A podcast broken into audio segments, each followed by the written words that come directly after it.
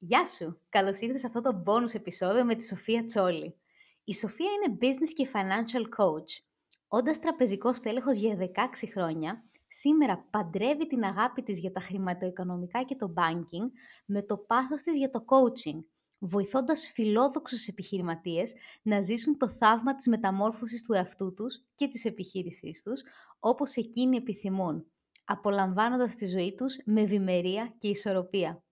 Στο επεισόδιο αυτό μιλήσαμε με τη Σοφία για τον κόσμο της επιχειρηματικότητας και πώς μπορείς να βάλεις σε τάξη την επιχείρησή σου ώστε να την απογειώσεις.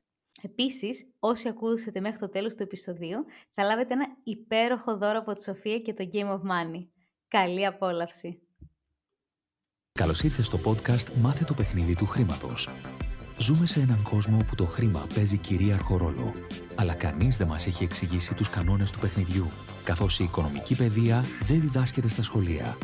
Αυτό είναι το σωστό μέρος για σένα που θέλεις να μάθεις πώς να διαχειρίζεσαι σωστά τα χρήματά σου, πώς να αποκτήσεις παθητικά εισοδήματα και πώς να αρχίσεις να χτίζεις όλες τις σωστές συνήθειες που θα σε βοηθήσουν να πετύχεις όλα όσα ονειρεύεσαι. Παρέα με την Αλεξία Βασδέκη και τον Αλέξιο Βανδόρο, θα δούμε όλα αυτά και πολλά ακόμα. Γιατί το παιχνίδι του χρήματος είναι τελικά το παιχνίδι της ζωής. Γεια σου Σοφία, καλώς ήρθες. Γεια σου Αλεξία, καλώς σε βρήκα. Τι χαρά που έχουμε και μια γυναικάρα στο podcast μας. Και εσένα ειδικά. Δύο γυναικάρες. Ναι. Σήμερα δεν είναι ο Αλέξιος εδώ πέρα, οπότε θα είναι... Women only. Exactly.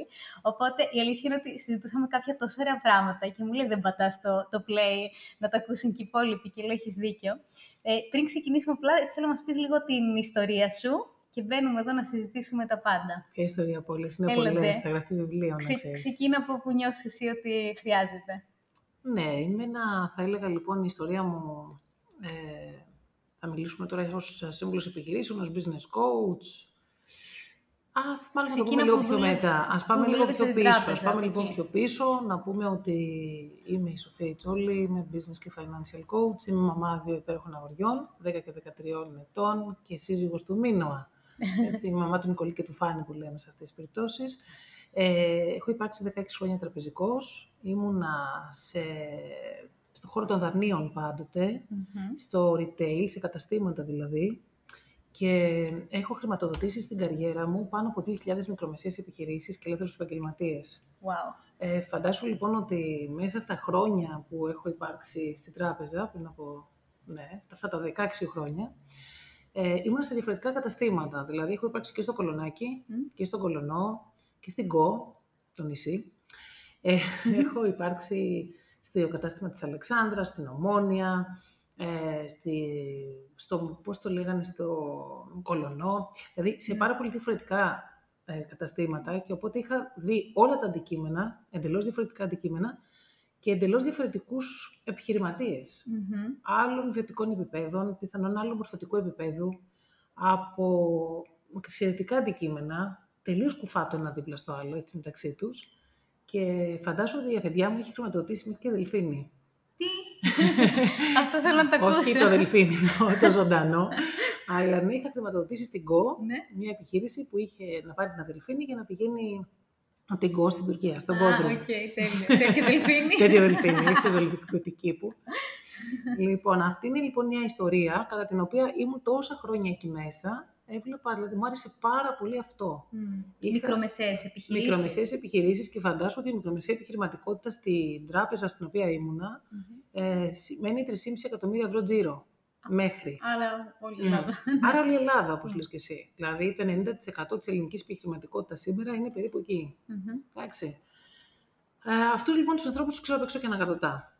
Και τους ξέρω γιατί κάποτε για να πάρει κάποιος δάνειο, ακόμα και τώρα δεν είναι κάποτε, είναι μέσα στα πιστωτικά κριτήρια, χρειάζεται να φέρεις τα οικονομικά στοιχεία της τριετίας και να μελετήσω, να δω τα πάντα που σε αφορούν. Και όχι μόνο οικονομικά στοιχεία, αλλά περιθώρια κέρδους, ποιοι είναι οι προμηθευτές σου, ποιοι είναι οι πελάτες σου, ποιοι είναι το συναλλακτικό σου κύκλωμα, μέχρι και τη ζωή είσαι μεταξύ μας. Ναι, δηλαδή και ακόμα οικογενειακή κατάσταση και κομμάτια της προσωπικότητάς σου για να δούμε αν είσαι φερέγγιος, αξιόχρεος, αν θα φέρεις τα χρήματα πίσω κτλ. Σωστό. Οπότε αυτά είναι τα 16 χρόνια. Θα επανέλθω μετά, γιατί αφορά πολλούς το δάνειο για μικρομεσαίες επιχειρήσεις. Τι θέλεις, έχουμε και κόρση, ναι. Τέλεια.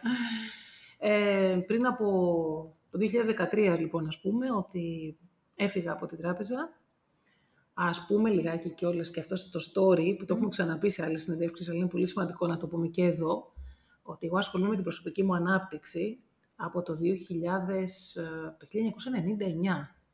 Και δεν ξέρω τώρα πρέπει να πω την ηλικία μου, αλλά είμαι πάρα πολύ νέα και φρέσκια. Και ασχολούμαι 21 χρόνια με την προσωπική μου ανάπτυξη. Αν λοιπόν καλοσκεφτείς ότι πρακτικά από τότε που ξεκίνησε η επαγγελματική μου ανάπτυξη, ήταν παράλληλα και η προσωπική μου, πριν από 8 χρόνια ουσιαστικά που κλήθηκα εντός εισαγωγικών να εφαρμόσω όλα αυτά που μάθαινα στα σεμινάρια και σε όλα αυτά που, τα τεράστια πράγματα που έχω καταφέρει και έχω κάνει, και πήρα την απόφαση να φύγω από την τράπεζα. Τα μωρά μου ήταν μικρά, ειδικά ο μικρός ήταν 2,5, και να ξαναχτίσω από την αρχή όλο το story μου, όλο το brand. Ακολουθώντας την συμβουλή, σε εκείνη τη φάση που είχα πάει σε ένα σεμινάριο του Καλογύρου τότε, και είχε πει ότι αν δεν υπάρχουν δουλειές, γιατί σκεφτόμουν τότε 40 χρονών με 2 μωρά, ποιος θα με πάρει, να φτιάξει τη δική σου δουλειά. Και λέω, OK, αυτό θα κάνω. Τέλειο. Έτσι λοιπόν, αυτά τα τελευταία 8 χρόνια είμαι σύμβουλος επαγγελματικών, όχι επαγγελματικών δανείων, σύμβουλος επιχειρήσεων. Είμαι business και financial coach και βοηθάω μικρομεσαίους επιχειρηματίες και ελεύθερους επαγγελματίες, τους αγαπημένους μου δηλαδή, να ζήσουν το θαύμα, όπως λέω, στην επιχείρησή τους και στη ζωή τους, φτιάχνοντας μια επιχείρηση, οργανώνοντάς την και διοικώντας την με τέτοιο τρόπο, ώστε να έχουν ευημερία, χρήματα δηλαδή, και ισορροπία. Τι ωραία. Και μου αρέσει πάρα πολύ το όνομα του brand σου. Για πες το. Miracle Business. Τέλεια. ST Miracle Business. Miracle είναι το θαύμα και business είναι πώς το θαύμα λοιπόν που έχουμε στο μυαλό μας ή ήδη ξεκινάμε την επιχείρησή μας ή έχουμε ήδη την επιχείρησή μας μπορεί να γίνει business. Γιατί πάρα πολλές φορές έχουμε πολλές ιδέες στο μυαλό μας και τις κατεβάζουμε, τις φέρνουμε στη γη, τις υλοποιούμε, τις μετράμε. Γίνεται νούμερα λοιπόν όλο αυτό, γίνεται διαδικασίες, γίνεται τεχνικές, γίνεται εφαρμογή, έτσι, για να μπορέσεις να πεις ότι το Miracle το κάνεις business. Wow, υπέροχο. Και 21 χρόνια προσωπική ανάπτυξη. Ναι. Αν μπορείς να πει, γιατί είναι χιλιάδες τα πράγματα που έχεις μάθει και έχεις κερδίσει, το ένα το οποίο έτσι σε έχει βοηθήσει περισσότερο, δηλαδή σε τι νιώθεις ότι έχεις βοηθηθεί περισσότερο από όλα με την προσωπική ανάπτυξη? Θα έλεγα ότι αυτό που εγώ νιώθω στη συγκεκριμένη περίπτωση και θα το φέρω στο σήμερα μας που είναι το business, στη συζήτηση, είναι ότι είσαι η επιχείρησή σου. Που σημαίνει ότι ό,τι και να μάθεις, όποιους συμβούλους και να έχεις, όποιο business plan και να έχεις, όποια νούμερα και όποιες οδηγίες από τους γνώστες, αν εσύ δεν θέλεις ή δεν είσαι έτοιμος να κάνεις αυτό που θέλεις να κάνεις, αν έχεις περιορισμούς, αν έχεις πεποιθήσεις περιοριστικές, αν έχεις φόβους, αν έχεις εμπόδια, δικό σου, it's your call, είναι δικό σου το παιχνίδι. Ό,τι και να σου πει κάποιος άλλος, δεν θα μπορέσεις να κάνεις, πώς να σου πω, το θαύμα εσύ το δημιουργείς, από σένα προέρχεται και από σένα εμποδίζεται. Πολύ μεγάλη αλήθεια. Οπότε πώς έχεις φέρει μέσα στο coaching που κάνεις την προσωπική ανάπτυξη? Βάζω μέσα κάποια στοιχεία της προσωπικής ανάπτυξης, γιατί θέλω να ξεκαθαρίσω εδώ ότι δεν κάνω προσωπική ανάπτυξη εγώ. Τη στιγμή που υπάρχουν έξω οι άλλοι ειδικοί και έχω επιλέξει με πάρα πολύ μεγάλη μαεστρία και, πώς να το πω, με πολύ λογική τον ίσμο, που είναι δηλαδή ουσιαστικά οι άνθρωποι στους οποίους μπορώ να υπηρετήσω και να προσφέρω αυτό που μπορώ να προσφέρω. Η προσωπική ανάπτυξη για την προσωπική ανάπτυξη, θα σου έλεγα, γίνονται γίνονται ξεκαθαρίσματα και γίνεται, θα έλεγα, η έννοια της επίγνωσης. Δηλαδή, πού είσαι, πού βρίσκεσαι, τι σε εμποδίζει, σε ποιο σημείο, και υπάρχουν οι κατάλληλοι να πας να το δουλέψεις, να κάνεις τέτοια πράγματα. Δεν εμπλέκομαι εγώ σε αυτό. Στο φωτίζω όμως, και είναι πολύ σημαντικό να το πάρεις μαζί σου, μαζί με τα νούμερα, μαζί με τις τεχνικές, μαζί με τη μέθοδο. Να ξέρεις ότι εσύ είσαι αυτός που σε εμποδίζεις. Πολύ σημαντικό. Και από εκεί και πέρα ο καθένας δουλεύει με τον εαυτό του, άμα θέλει να το δουλέψει. Γιατί όπως είπες, εσύ μπορείς να του δώσεις τα εργαλεία, ναι. Αλλά αν εκείνος έχει το φόβο ή οτιδήποτε δικό του, μια περιοριστική πεποίθηση, θα πρέπει να τη δουλέψει προκειμένου. Αν ήταν μονομία, Αλεξία, νομίζω ότι ήταν διαφορετική. Ναι, αν με ρωτάς αυτό λοιπόν, θα μπορέσω να σου απαντήσω ότι ναι, όποιο business και να έχεις, όποιο αντικείμενο και να έχεις, υπάρχουν δύο, δεν θα πω πυλώνες, θα πω δύο μέρη. Mm-hmm. Το ένα είσαι εσύ mm-hmm. και το άλλο είναι η επιχείρηση. Mm-hmm. Αλλά κατά βάση εσύ η επιχείρησή σου. Mm-hmm. Τα δυνατά σου θα επηρεάσουν την επιχείρησή σου, τα αδύναμα mm-hmm. θα την εμποδίσουν. Mm-hmm. Και επειδή για μένα το μότο μου, ένα από τα πολλά μότο μου είναι η γνώση είναι δύναμη, mm-hmm. χρειάζεται να φροντίσεις και τον εαυτό σου, mm-hmm. να τον ψάξεις και να δεις τι σε κρατάει πίσω mm-hmm. και την επιχείρησή σου σαν ξεχωριστή οντότητα και να δεις τι σου λείπει από γνώσεις, από εργαλεία, από τεχνικές, για να κάνεις το θαύμα. Υπέροχο. Μ' αρέσει πολύ που χρησιμοποιείς τη λέξη θαύμα. Είναι, πιστεύω πολύ στα θαύματα, έτσι. Και ποια θαύματα, όχι αυτά που κάνουμε τις φανουρόπιτες, ναι. και αυτά καλά είναι, γιατί, ναι. εντάξει, αλλά αυτά που δημιουργείς εσύ. Εσύ ο ίδιος. Το δικό σου το θαύμα. Τα οποία πολλές φορές δημιουργούμε και δεν τα καταλαβαίνουμε καν, έτσι. Γι' αυτό είπα τη λέξη επίγνωση. Σωστό. Να έχουμε awareness, δηλαδή να γνωρίζουμε έτσι, τι μας συμβαίνει, γιατί μας συμβαίνει, τι μας εμποδίζει, τι μας πάει μπροστά. Σωστό. Τώρα είπες μότο και είδα στην ιστοσελίδα σου ένα μότο που μου άρεσε πάρα πολύ, που λες θέλει αρετή και τόλμη η ελευθερία. Ναι. Θες να μας πεις λίγο τι εννοείς με αυτό? Ναι, θα σου πω το εξής. Έχω έναν coach, ο οποίος τον αγαπάω πάρα πολύ, λέγεται Rich Litvin, μπορεί να τον ψάξετε, να τον βρείτε, και έχει ένα δικό του έτσι, όχι μότο, δεν θα το έλεγα μότο, αλλά τέλος πάντων μου άρεσε πάρα πολύ, με ακούμπησε, και το συνδέω με αυτό που μου ανέφερες πριν, How to become an overnight success in 26 years. Που σημαίνει πώς να γίνεις τεράστια επιτυχία μέσα σε μιας μέρας, πώς το λέμε αυτό, σε ένα βράδυ, μέσα σε 26 χρόνια. Ναι, ναι, ναι. Θέλω λοιπόν να πω σε όλους τους ανθρώπους εκεί που μας ακούνε, που έχουν όνειρα, που έχουν φιλοδοξίες, που έχουν επιχειρήσεις, που θέλουν να φτάσουν το θαύμα, ότι ακριβώς θέλει αρετή και τόλμη ελευθερία. Δεν τίποτα δεν χαρίζεται και όλα τα κατακτάμε με την πειθαρχία, την προσήλωση, την επιμονή, τη βεβαιότητα, την αρετή και την τόλμη. Δεν γίνεται τίποτα εύκολο. Και αν κάποιος ξαφνικά τον βλέπουμε multi-millionaire και λέμε κοίτα να δεις μωρέ τον τυχεράκια, δεν υπάρχει τύχη. Εμείς φτιάχνουμε την τύχη μας. Εννοείται. Υπάρχει κάποιος που είναι άξιος και παίρνει τις ευκαιρίες και κάνει όλο το κομμάτι, all the way, προχωράει σε όλο το, όλο το δρόμο. Τίποτα δεν γίνεται σε μια νύχτα. Βέβαια. Το είχα αναφέρει σε ένα άλλο επεισόδιο. Υπάρχει μια γυναίκα η οποία είναι η πρώτη billionaire που έγινε ever, που έχει ένα make-up, είχε φτιάξει ειδικό για rosacea, η οποία αυτή έγινε billionaire μέσα σε ένα βράδυ γιατί πούλησε τον brand στη L'Oreal. Λέει όμως κανένας δεν ξέρει ότι 3 χρόνια δεν είχα βγάλει ούτε ένα ευρώ από αυτό και κοιμόμουν κάθε βράδυ κλαίγοντας γιατί δεν δούλευε και όλο αυτό. Και ισχύει πάρα πολλές φορές. Βλέπουμε κάποιον και λέμε «Α, την τυχερή». Έτσι. Να, η L'Oreal πήγε και εμένα μου αγόραζε η L'Oreal τον Μπράνθατο. Ναι, αλλά γιατί δεν το αγόρασε. Θα αντέχεις 3 χρόνια χωρίς να έχεις καθόλου έσοδα, για παράδειγμα. Έτσι. Και να προσπαθείς και να σου λένε ξανά όχι και όχι και όχι και όχι. Πολλά πράγματα χτίζονται με το όχι και με την απογοήτευση.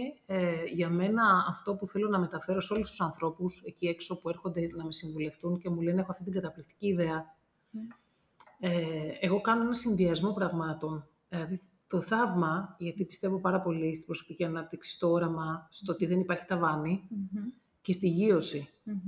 Γείωση σημαίνει ότι δεν περιμένει εσένα η ανθρωπότητα με τη δική σου ιδέα. Χρειάζεται να βάλεις τα πράγματα κάτω με χαρτί και με μολύβι. Δηλαδή υπάρχει μέσα μου το θαύμα και η τράπεζα ταυτόχρονα. Στην τράπεζα, αν καλοσκεφτείς, ερχόταν ο καθένας για να πάρει ένα δάνειο από όλους τους ανθρώπους που είδα και είχαν μια ιδέα. Όχι μόνο μια ιδέα, είχαν φτιάξει μια επιχείρηση και κάναν ό,τι κάναν. Το θέμα είναι ότι η τράπεζα δεν ενθουσιάζεται με ό,τι και να ακούσει. Θέλει να δει τα νούμερα. Σωστό. Εγώ λοιπόν κάνω αυτό το πάντρεμα. Του ενθουσιασμού που σου παρέχει το θαύμα, το miracle, και της γείωσης και της πραγματικότητας που σου παρέχει η τράπεζα. Yin και yang. Και τα δύο. Υπέροχο. Πολύ σωστά. Και μιας και πήγες στο κομμάτι των μικρομεσαίων επιχειρήσεων, επειδή έχουμε πολλούς μικρομεσαίους επιχειρηματίες που μας ακούνε, θέλω να σε πάω λίγο πίσω όταν ήσουν στην τράπεζα, ναι. Να μας πεις έτσι ποιες ήταν νούμερο 1 τα βασικά λάθη που έβλεπες ότι έκαναν όσον αφορά τη δανειοδότηση οι μικρομεσαίοι επιχειρηματίες και 2 τις μεγαλύτερες συνειδητοποίησεις που είχες εσύ μέσα από όλη αυτή τη διαδικασία, ναι, ναι, για τους επιχειρηματίες. Πολύ ωραία. Λοιπόν, όσον αφορά τα δάνεια, mm-hmm, έτσι. Καταρχήν, είναι ξεκάθαρο, όπως κάνετε κι εσείς όλη αυτή την τεράστια προσπάθεια για το παιχνίδι, mm, του χρήματος, για να μάθουν οι άνθρωποι πώς κινείται το χρήμα, ότι δεν υπήρχε παιδεία οικονομική. Mm. Δηλαδή, οι περισσότεροι επιχειρηματίες κανονικά με τις επιχειρήσεις τους δεν είχαν καμία επαφή με τα οικονομικά τους. Mm. Πολύ λίγο. Mm. Πήγαινες λοιπόν να δανειστείς ως μικρομεσαίος επιχειρηματίας, δεν είχες καμία σχέση με την τράπεζα, δεν είχες καμία σχέση με τη σύμβαση, δεν ήξερες τι γράφει, δεν ήξερες τι παίρνεις. Και ζούσες αυτή την εθάρρυνση, θα έλεγα εγώ, το ότι ήμασταν εμείς οι σύμβουλοι που έπρεπε να σου πούμε, να σε βάλουμε σε αυτή τη διαδικασία. Οπότε είδα λοιπόν εκεί ότι δεν υπάρχει παιδεία. Mm-hmm. Αυτό ήταν το νούμερο 1 που είδα. Το δεύτερο είναι ότι υπήρχε ένας μεγάλος ενθουσιασμός και λίγο θα λέγαμε αυτό το κομμάτι του ότι έλα μωρέ, εγώ θα τα καταφέρω, έλα μωρέ. Ένα αυτή λέξη, έλα μωρέ. Δηλαδή δεν προγραμματιζόντουσαν πληρωμές, δεν υπήρχαν από πριν σκέψη. Έπαιρνε κάποιος, ξέρω εγώ, ένα δάνειο για να ανοίξει ένα κατάστημα. Δεν είχε κάνει πριν έρευνα αγοράς. Να δει τον ανταγωνισμό, να δει τι γίνεται γύρω-γύρω. Δηλαδή, θέλεις να ανοίξεις κομμωτήριο και ανοίγεις έναν δρόμο που υπάρχουν 50 κομμωτήρια. Δηλαδή, αυτό πώς θα γίνει. Σαν να ερχόντουσαν άνθρωποι που δεν το αντιλαμβανόντουσαν. Δεν ήταν όλοι, αλλά ήταν αρκετοί. Mm-hmm.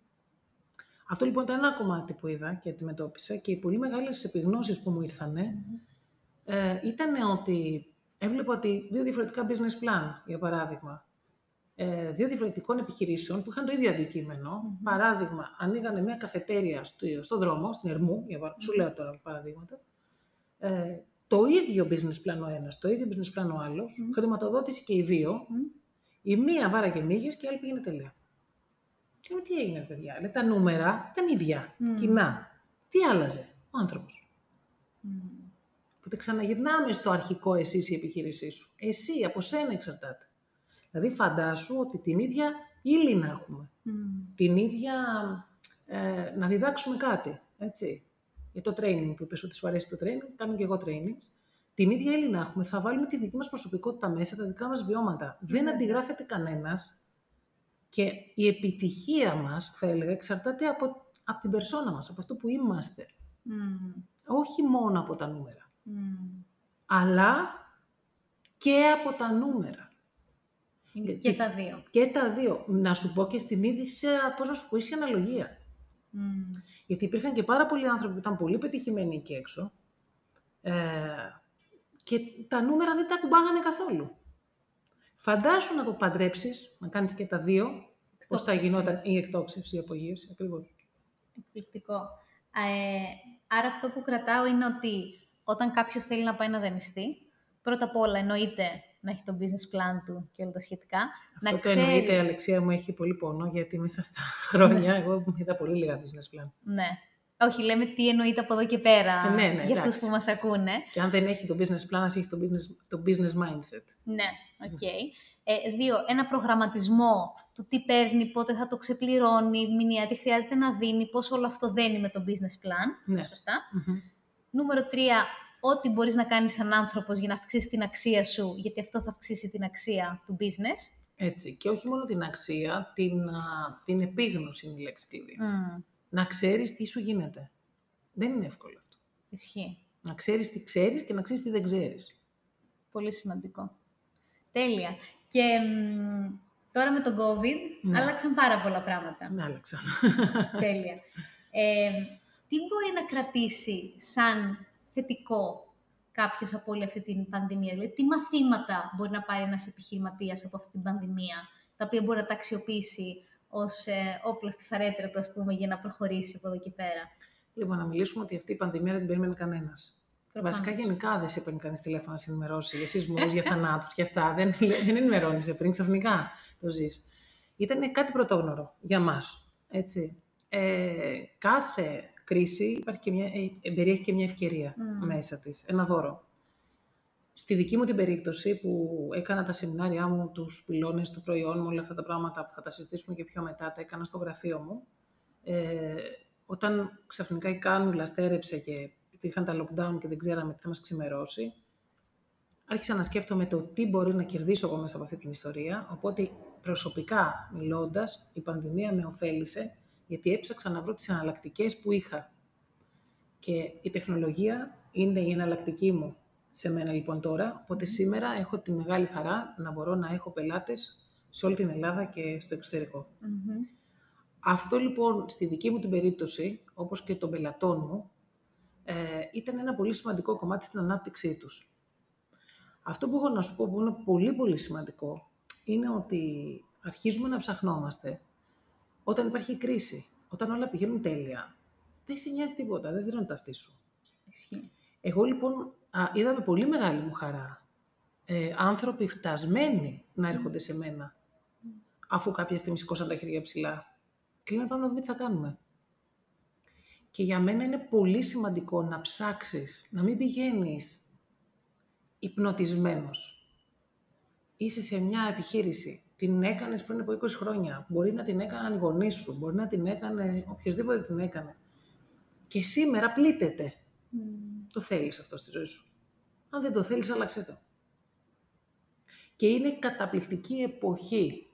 Αυτή η εποχή με το COVID, πάρα πολλοί άνθρωποι διαλύθηκαν, πολλές επιχειρήσεις διαλύθηκαν και πάρα πολλές εκτοξεύτηκαν. Άνθησαν. Εκτοξεύτηκαν. Ισχύει. Και αυτό είναι ένα κομμάτι πολύ μεγάλου μαθήματος γενικά. Οπότε εδώ λοιπόν θα κάνουμε ένα pause να πούμε, όλοι οι άνθρωποι που μας ακούνε, τι μπορούν να κάνουν κάτι διαφορετικό από εδώ και μπρος. Εάν κλαις πάνω από το χυμένο γάλα, γιατί είχες μια εταιρεία, ξέρω εγώ, η οποία αυτή τη στιγμή είχε σε ένα βιντεοκλάδι, δεν ξέρω τι. Δεν υπάρχουν πια βιντεοκλάδι. Σωστό. Οκ. Κάνε κάτι άλλο. Δηλαδή δεν παντρευόμαστε την επιχείρησή μας. Πρέπει λιγάκι να δούμε μέσα από όλη αυτή τη διαδικασία τι μπορούμε να κερδίσουμε και ποια καινούργια θαύματα μας περιμένουν εκεί έξω. Αρκεί να τα αναγνωρίσουμε έτσι. Η διαφορά αυτών που εκτοξεύτηκαν και αυτών που δεν εκτοξεύτηκαν, ποια πιστεύεις ότι είναι? Ήταν η ανάγκη τους να... θα έλεγα όχι για προσωπική ανάπτυξη, για εξέλιξη. Δηλαδή, είδανε πολύ νωρίς ότι δεν πάει αυτό το πράγμα. Κάποιοι άνθρωποι που δυσκολεύτηκαν πάρα πολύ, είδαν ότι το αντικείμενό τους δεν θα έχει μέλλον. Γιατί διαφαίνονται κάποια πράγματα τώρα πια, έτσι. Βέβαια. Και κάποιοι άλλοι βάλαν την τεχνολογία πάρα πολύ δυνατά μέσα, που η τεχνολογία αυτή τη στιγμή, καλός ή κακός, ας το πάρουμε όπως είναι, είναι απαραίτητη. Απαραίτητη.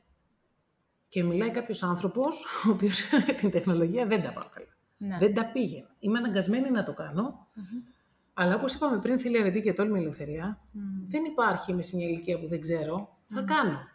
Και θα κάνω και το podcast που λες και εσύ, θα κάνω και τα βίντεο, θα κάνω και το ένα, θα κάνω και το άλλο, και τα zoom και τα ξεζοom, θα τα κάνω όλα. Θα κάνω ό,τι χρειάζεται για να ζήσω το θαύμα. Αυτό που λες, ό,τι χρειάζεται. Ό,τι χρειάζεται. Υπέροχο. Και γνώση, γνώση, γνώση, εκπαίδευση, εκπαίδευση, εκπαίδευση. Προσωπική ανάπτυξη full και επιχειρηματική ανάπτυξη full. Εσύ τώρα που πες εκπαίδευση, από πού εκπαιδεύεσαι, τι σ' αρέσει πιο πολύ? Βάζεις βιβλία, ακούς podcast, παρακολουθείς βίντεο, έχεις δικούς σου μέντορες, τι απ' όλα κάνεις? Έχω δικούς μου μέντορες και κάνω εκπαιδεύσεις με βίντεο, γιατί μου αρέσει πάρα πολύ αυτή η διαδικασία, τα οποία είναι τα βίντεο τα οποία είναι on demand και μπορώ να τα δώσω στον χρόνο μου, για να βλέπω στους ανθρώπους αυτούς συγκεκριμένους την θεματολογία τους και τον τρόπο που εκπαιδεύουν. Και από εκεί και πέρα μπαίνω σε ομάδες ή έχω τους προσωπικούς μου μέντορες, οι οποίοι συζητάμε για να φτιάξουμε κάποια πράγματα. Ό,τι έχω φτιάξει, το έχω φτιάξει και με συνεργασία με ανθρώπους. Γιατί έχω πάντα αυτή την αριστεία, λίγο το γκάλο. Έτσι. Και θέλω να είναι όλα οκ και επιστημονικώς αποδεδειγμένα. Οπότε τα συζητάω, παίρνω τα οκ και προχωράω δηλαδή σε ό,τι κάνω. Και οι εκπαιδεύσεις μου, να ξέρεις ότι αυτή τη στιγμή είμαι σε δύο εκπαιδεύσεις ταυτόχρονα. Και τις κάνω 6 με 9 το πρωί. Wow. Γιατί να μαγειρέψουμε και φακές, έτσι. Κάποια στιγμή. Υπέροχο. Οπότε έχεις επενδύσει πολλά χρήματα και χρόνο χρήματα. Στην προσωπική και επαγγελματική σου ανάπτυξη. Αν, επειδή εγώ είμαι άνθρωπος του budget, έτσι, γιατί πάνω απ' όλα είμαι business και financial coach, ξέρω ακριβώς τα έσοδα και τα έξοδά μου και τα μελλοντικά μου έσοδα και τα μελλοντικά μου έξοδα και όλα τα μπατζετάρω. Έτσι, δηλαδή, budget είναι προϋπολογισμός. Μέχρι σήμερα έχω ξοδέψει την προσωπική μου ανάπτυξη τα 21 χρόνια, τα τελευταία, πάνω από 95 με 100.000 ευρώ. Wow. Σε όλα αυτά που έχω κάνει, έτσι. Και κάτι που θα ρώταγε κάποιος, πιστεύεις ότι έχεις κάνει απόσβεση και δεν λέω εισαγωγικά στο υπερπολαπλάσιο. Στο υπερπολαπλάσιο, γιατί δεν είναι μόνο τα μέτρηξ, δεν είναι μόνο αν πήρα τα 100.000 πίσω, είναι το πόσο, όπως λέει και ένας μέντορας τελευταίος, το high income skill, το γεγονός ότι ό,τι και να γίνει σε αυτή τη ζωή, όπως έλεγε και ο... Δεν θυμάμαι, ο Νελσόν Μαντέλα πρέπει να το λέγε, ότι ήταν φυλακισμένος, να θυμάσαι, και έχει περάσει πολύ ωραία γι' αυτός. Έλεγε ότι όλα μπορούν να τα στερήσουν, εκτός από το μυαλό. Το μυαλό δεν μπορεί να στερηθεί. Δηλαδή σεισμός, λοιμός, καταποντισμός, COVID, χροκόδυλοι, ό,τι και να είναι, αν είμαι εγώ καλά και το μυαλό μου είναι στη θέση του, θα τα ξαναφτιάξω όλα. Γιατί όλες οι εκπαιδεύσεις, όλες οι αναγνωρίσεις, όλες οι επιγνώσεις, όλο αυτό που είμαι, μπορεί να φύγει όπως είναι και να πάει σε μια άλλη χώρα και να ξανακάνει τα ίδια. Δεν εξαρτώμαι από την ύλη εγώ αυτή τη στιγμή. Εξαρτώται μόνο από το μυαλό μου και από όλη τη γνώση αυτή που έχω. Οπότε δεν έχει σημασία αν το γραφείο μου είναι στο κολονάκι ή δεν είναι. Έχει σημασία βέβαια, είναι positioning και αυτό. Okay, είναι branding. Αλλά θέλω να πω ότι δεν δεσμεύομαι από καμία πανολεθρία στο να ξαναδημιουργήσω το θαύμα. Και αν κάποιος σου έλεγε, τώρα έτσι μπορεί κάποιος να έχει αυτή τη σκέψη, γι' αυτό το λέω, εάν είχα κι εγώ 100.000 θα τα έδινα, αλλά δεν έχω. Ναι. Τι θα το απαντούσες? Αν δεν τα είσαι να τα βρεις. Δεν τα είχα, δεν μου τα έδωσε κανένας. Είναι αυτό που λέω, παντρεύτηκα από έρωτα. Δεν παντρεύτηκα τον εφοπλιστή. Οι γονείς μου είναι μικρομεσαίοι άνθρωποι. Δεν μου τα δώσαν οι γονείς μου, τα δούλεψα. Δουλεύω 26 χρόνια και κάθε χρόνο, αν το καλοσκεφτείς, επενδύω στον εαυτό μου τουλάχιστον 5 με 10.000 το χρόνο, τα τελευταίο χρονικό διάστημα. Θέλω να πω δηλαδή, γιατί πότε βγαίνει πάνω από 100 αυτό, αν το καλοσκεφτείς. Ναι, πάντοτε από 25 χρονών που ξεκίνησα να εργάζομαι, είχα πάντοτε ένα budget εκπαίδευσης. Εκπληκτικό. Και άκουσα σε ένα βίντεο που έλεγες πολύ ωραία, εξηγούσες με ωραία παραδείγματα, πώς τη ζωή, που το λένε και στο αποφασίζω αυτό, απλά μου άρεσαν πολύ τα παραδείγματα που έδες, πρώτα πάντα δίνεις και μετά παίρνεις. Έτσι. Θες να μας πεις έτσι μερικά παραδείγματα, γιατί βοηθάει πολύ να το κάνουν εικόνα. Είμαι και εγώ παιδί, όπως ξέρεις, του Καλογύρου τότε, αποφασίζω σήμερα, έτσι, τότε Καλογύρου, που πολύ παλιά, μην σας λέω, είπαμε και την ηλικία, εντάξει, άστε τα τώρα. Όταν θα γίνω υπερδιάσημη, θα το κρύψουμε αυτό στο Wikipedia. Δεν μου φαίνεται. Λοιπόν, δεν με πειράζει, έχω καλή πλαστικό. Αυτό που έχω να πω είναι το εξής, ότι πάντα υπήρχε αυτή... Έχω γαλουχηθεί πια, Αλεξία, αλλά δεν θυμάμαι τον εαυτό μου πριν. Δεν θυμάμαι τον εαυτό μου πριν από αυτά τα 21 χρόνια. Και σε όλες αυτές τις διδασκαλίες, με όλους τους δασκάλους που έχω κάτσει δίπλα, η έννοια της γενεοδορίας, η έννοια της ευγνωμοσύνης είναι από τα κορυφαία πράγματα, τα μαθήματα που μαθαίνουμε από τον πρώτο μέρα. Και αν το πάρουμε χρηματοοικονομικά, γιατί όλα καλά, αλλά και το χρηματοοικονομικό, να μην το ξεχνιόμαστε, όταν θα πας στην τράπεζα να ζητήσεις επιτόκιο, θα πρέπει πρώτα να κάνεις την κατάθεση για να σου πει η τράπεζα, σου δίνω αυτή την απόδοση. Αν εσύ δεν έχεις, δεν θα πάρεις. Ούτε θα σου δώσει πρώτα το επιτόκιο και μετά θα βάλεις τα χρήματα. Όχι, θα σου πει βάλτα εσύ και θα δούμε τι θα κάνεις. Και οι αποδόσεις που θα έρθουν θα έχουν σχέση με την κατάθεση. Άρα πρώτα θα κάνει, θα δώσεις και μετά θα πάρεις. Και δεν το κάνεις για να πάρεις. Απλά εκ των πραγμάτων πρέπει να κάνεις το δικό σου part. Πρέπει να κάνεις το δικό σου μερίδιο. Δίνω. Το τι θα πάρω θα δούμε. Δεν θα τα αφήσω στην τύχη, το τι θα πάρω. Σίγουρα. Αλλά κάνω deal. Και δεν υπάρχουν deals. Κερδίζεις, που ένας κερδίζει και άλλος χάνει. Πρέπει και οι δύο να είμαστε ευχαριστημένοι από το σημερινό. Αυτό που έχω παρατηρήσει, επειδή μιλάω με αρκετό κόσμο τα τελευταία χρόνια, ειδικά για επιχειρηματικότητα κτλ., είναι ότι δεν έχουμε στο mindset του ότι πρέπει να δώσω για να πάρω όσον αφορά την επιχειρηματικότητα και το business. Σου πει, γιατί να βάζω τόσα ευρώ το μήνα για να αρχίσω να βγάζω χρήματα. Εγώ θέλω με 0 ευρώ. Ή θέλω άμεσα, ή τώρα να τα βγάλω κατευθείαν. Ναι, εσύ μπορεί να θες που θέλεις την απάντηση. Έτσι, ναι. Εγώ θα πω μια μεγάλη κουβέντα που τη λέω πάντοτε. Όλα θέλουν χρήματα. Θες ένα γραφείο, πρέπει να πληρώσεις το ενοίκιο.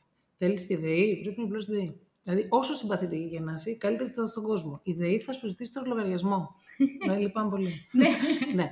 Θέλεις υπαλληλό να δουλέψει για σένα. Κάποια στιγμή θα το κάνει για λίγο χρονικό διάστημα, μετά και αυτός ο άνθρωπος πρέπει να ζήσει. Άρα πρέπει να τον πληρώσεις.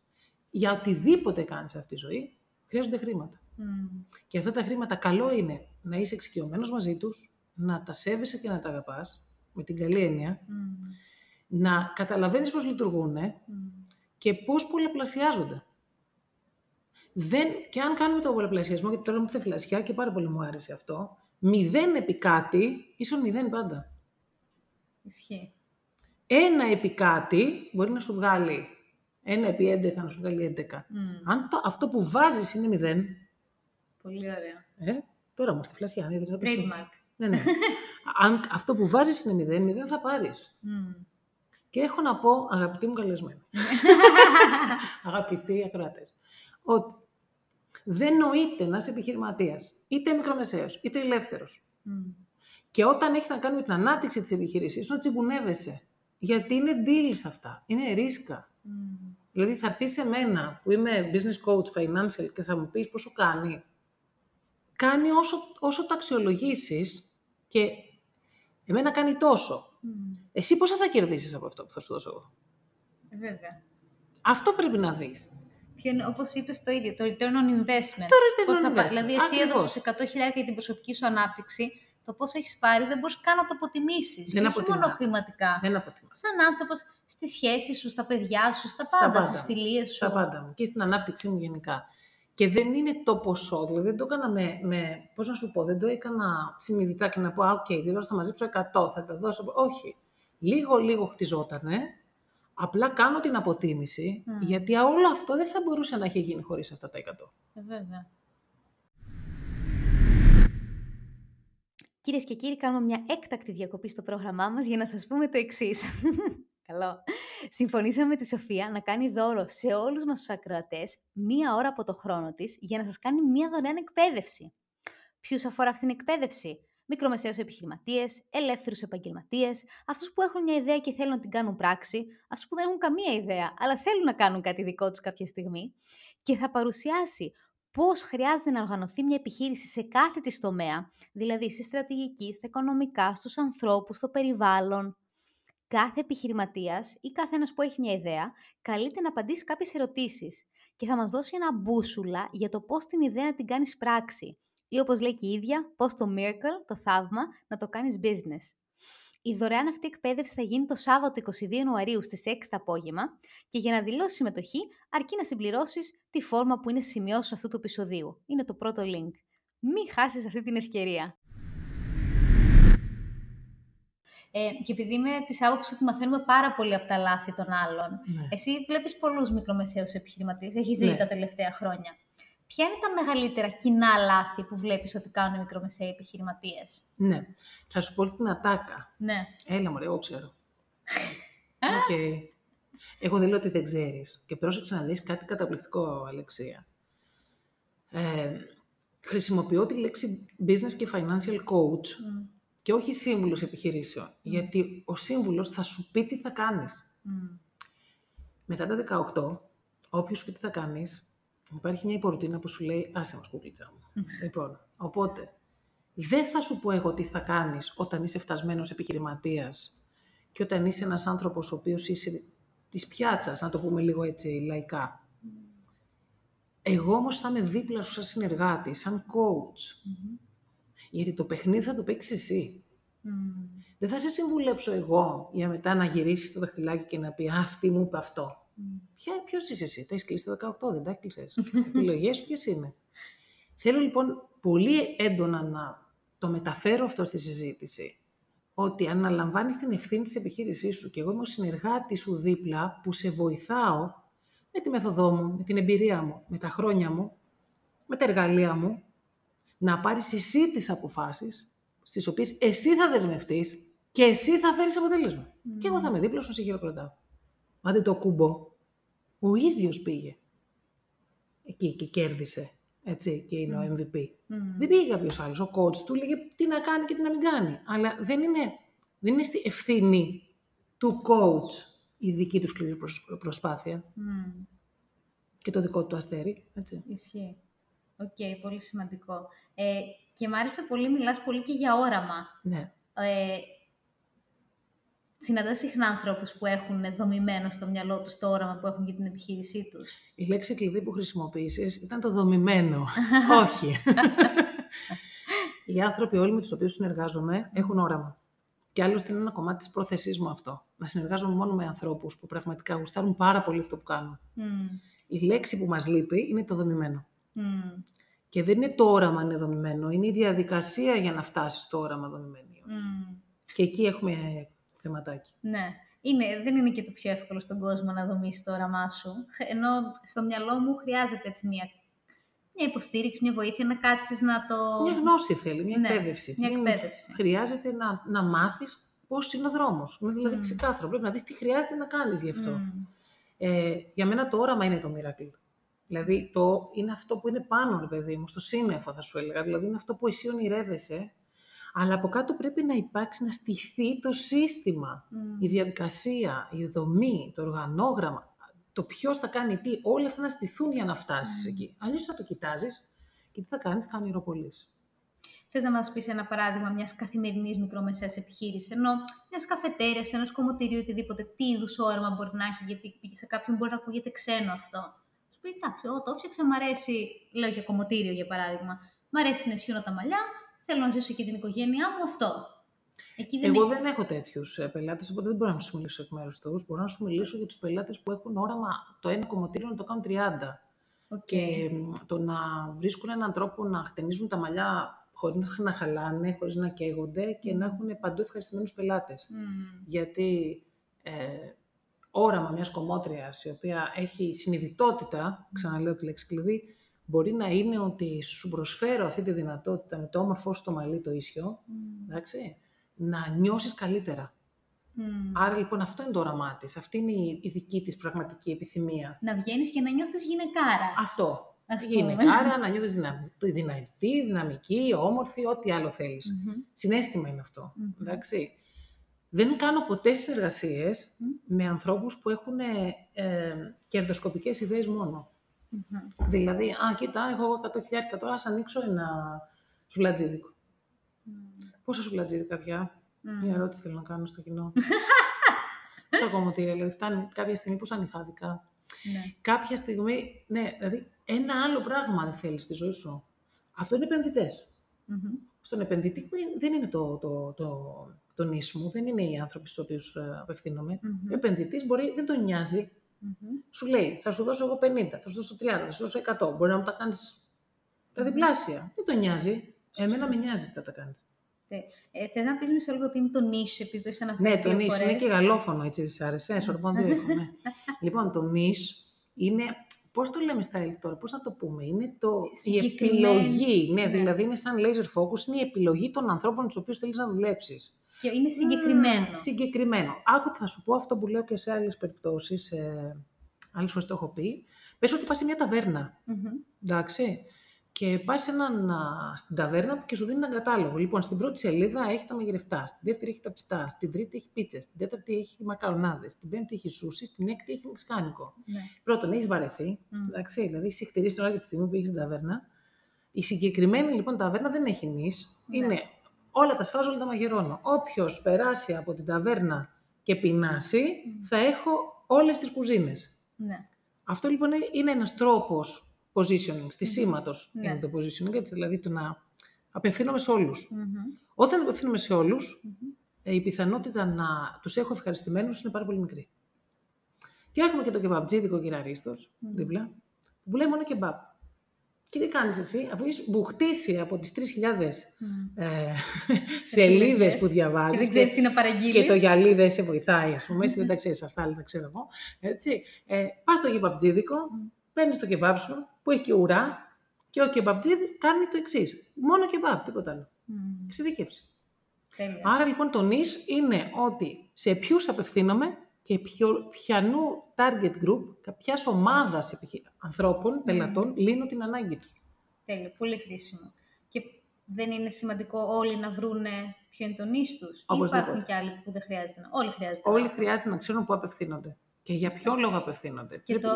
απευθύνουμε σε όλες τις γυναίκες δεν είναι niche, σωστά. Όχι, ποιες σε όλες τις γυναίκες. Είναι πάρα πολλές διαφορετικές οι γυναίκες μεταξύ τους με πολλές διαφορετικές ανάγκες. Παράδειγμα, το είπα γιατί σκέφτηκα κομμωτήριο τώρα. Εντάξει, ναι, κοίτα, θα μπορούσε το κομμωτήριο για παράδειγμα. Μπορεί να είναι, αλλά υπάρχουν και κομμωτήρια που, όπως είναι εδώ στην περιοχή μου, εμένα, που μπορεί να απευθύνονται στις γυναίκες που εργάζονται. Και ανοίγουν από τις 7 η ώρα το πρωί για να μπορείς να είσαι στις 8 η ώρα, για παράδειγμα, αν θες να πας στην τράπεζα και να φτιάξεις το μαλλί σου στις 7. Τέλει. Αυτός έχει κάνει επιλογή. Απευθύνεται στην εργαζόμενη γυναίκα, τη δυναμική. Σωστό. Τέλειο. Και γι' αυτή είναι και γεμάτος, γιατί η άλλη είναι κλειστή εκείνη την ώρα. Και έχει διαφοροποίηση προϊόντος. Αυτή είναι η λέξη. Τέλειο. Πριν πάμε στους πυλώνες, που είναι, θα κλείσουμε έτσι, αυτό το πιο σημαντικό, γυρίζω σελίδα και θέλω να μας πεις λίγο κάποια πράγματα. Είχα ακούσει κάποια πολύ ωραία tips που είχες πει οικονομικά για παιδιά. Ναι.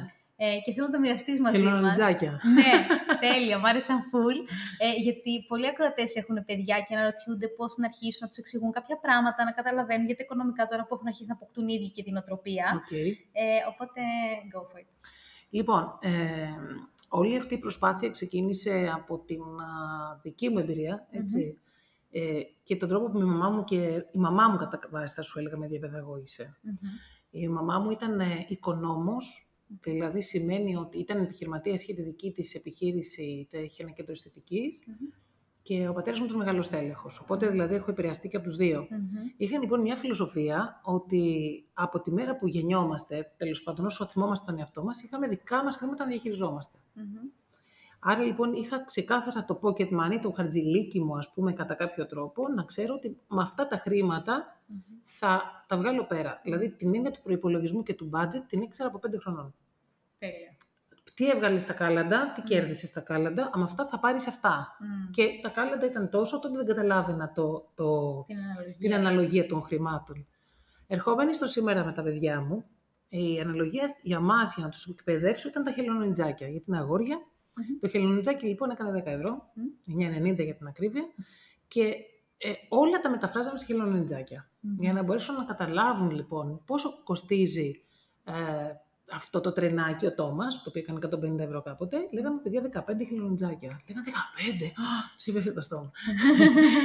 Έγινε λοιπόν μονάδα μέτρησης το χιλονιτζάκι και τα παιδιά μάθανε να διαχειρίζονται τα χρήματα και να μπορούν να καταλαβαίνουν στα μάτια τους τι αξίζει, τι κοστίζει, αν είναι πολύ λίγο, δηλαδή πόσο έκανε το σπίτι που μέναμε ή πόσο έκανε, για παράδειγμα, το γραφείο ή η εκπαίδευση, γιατί βλέπαν τη μαμά συνέχεια και τον μπαμπά να εκπαιδεύονται, γιατί είναι κουσούρι οικογενειακό αυτό το έχουμε.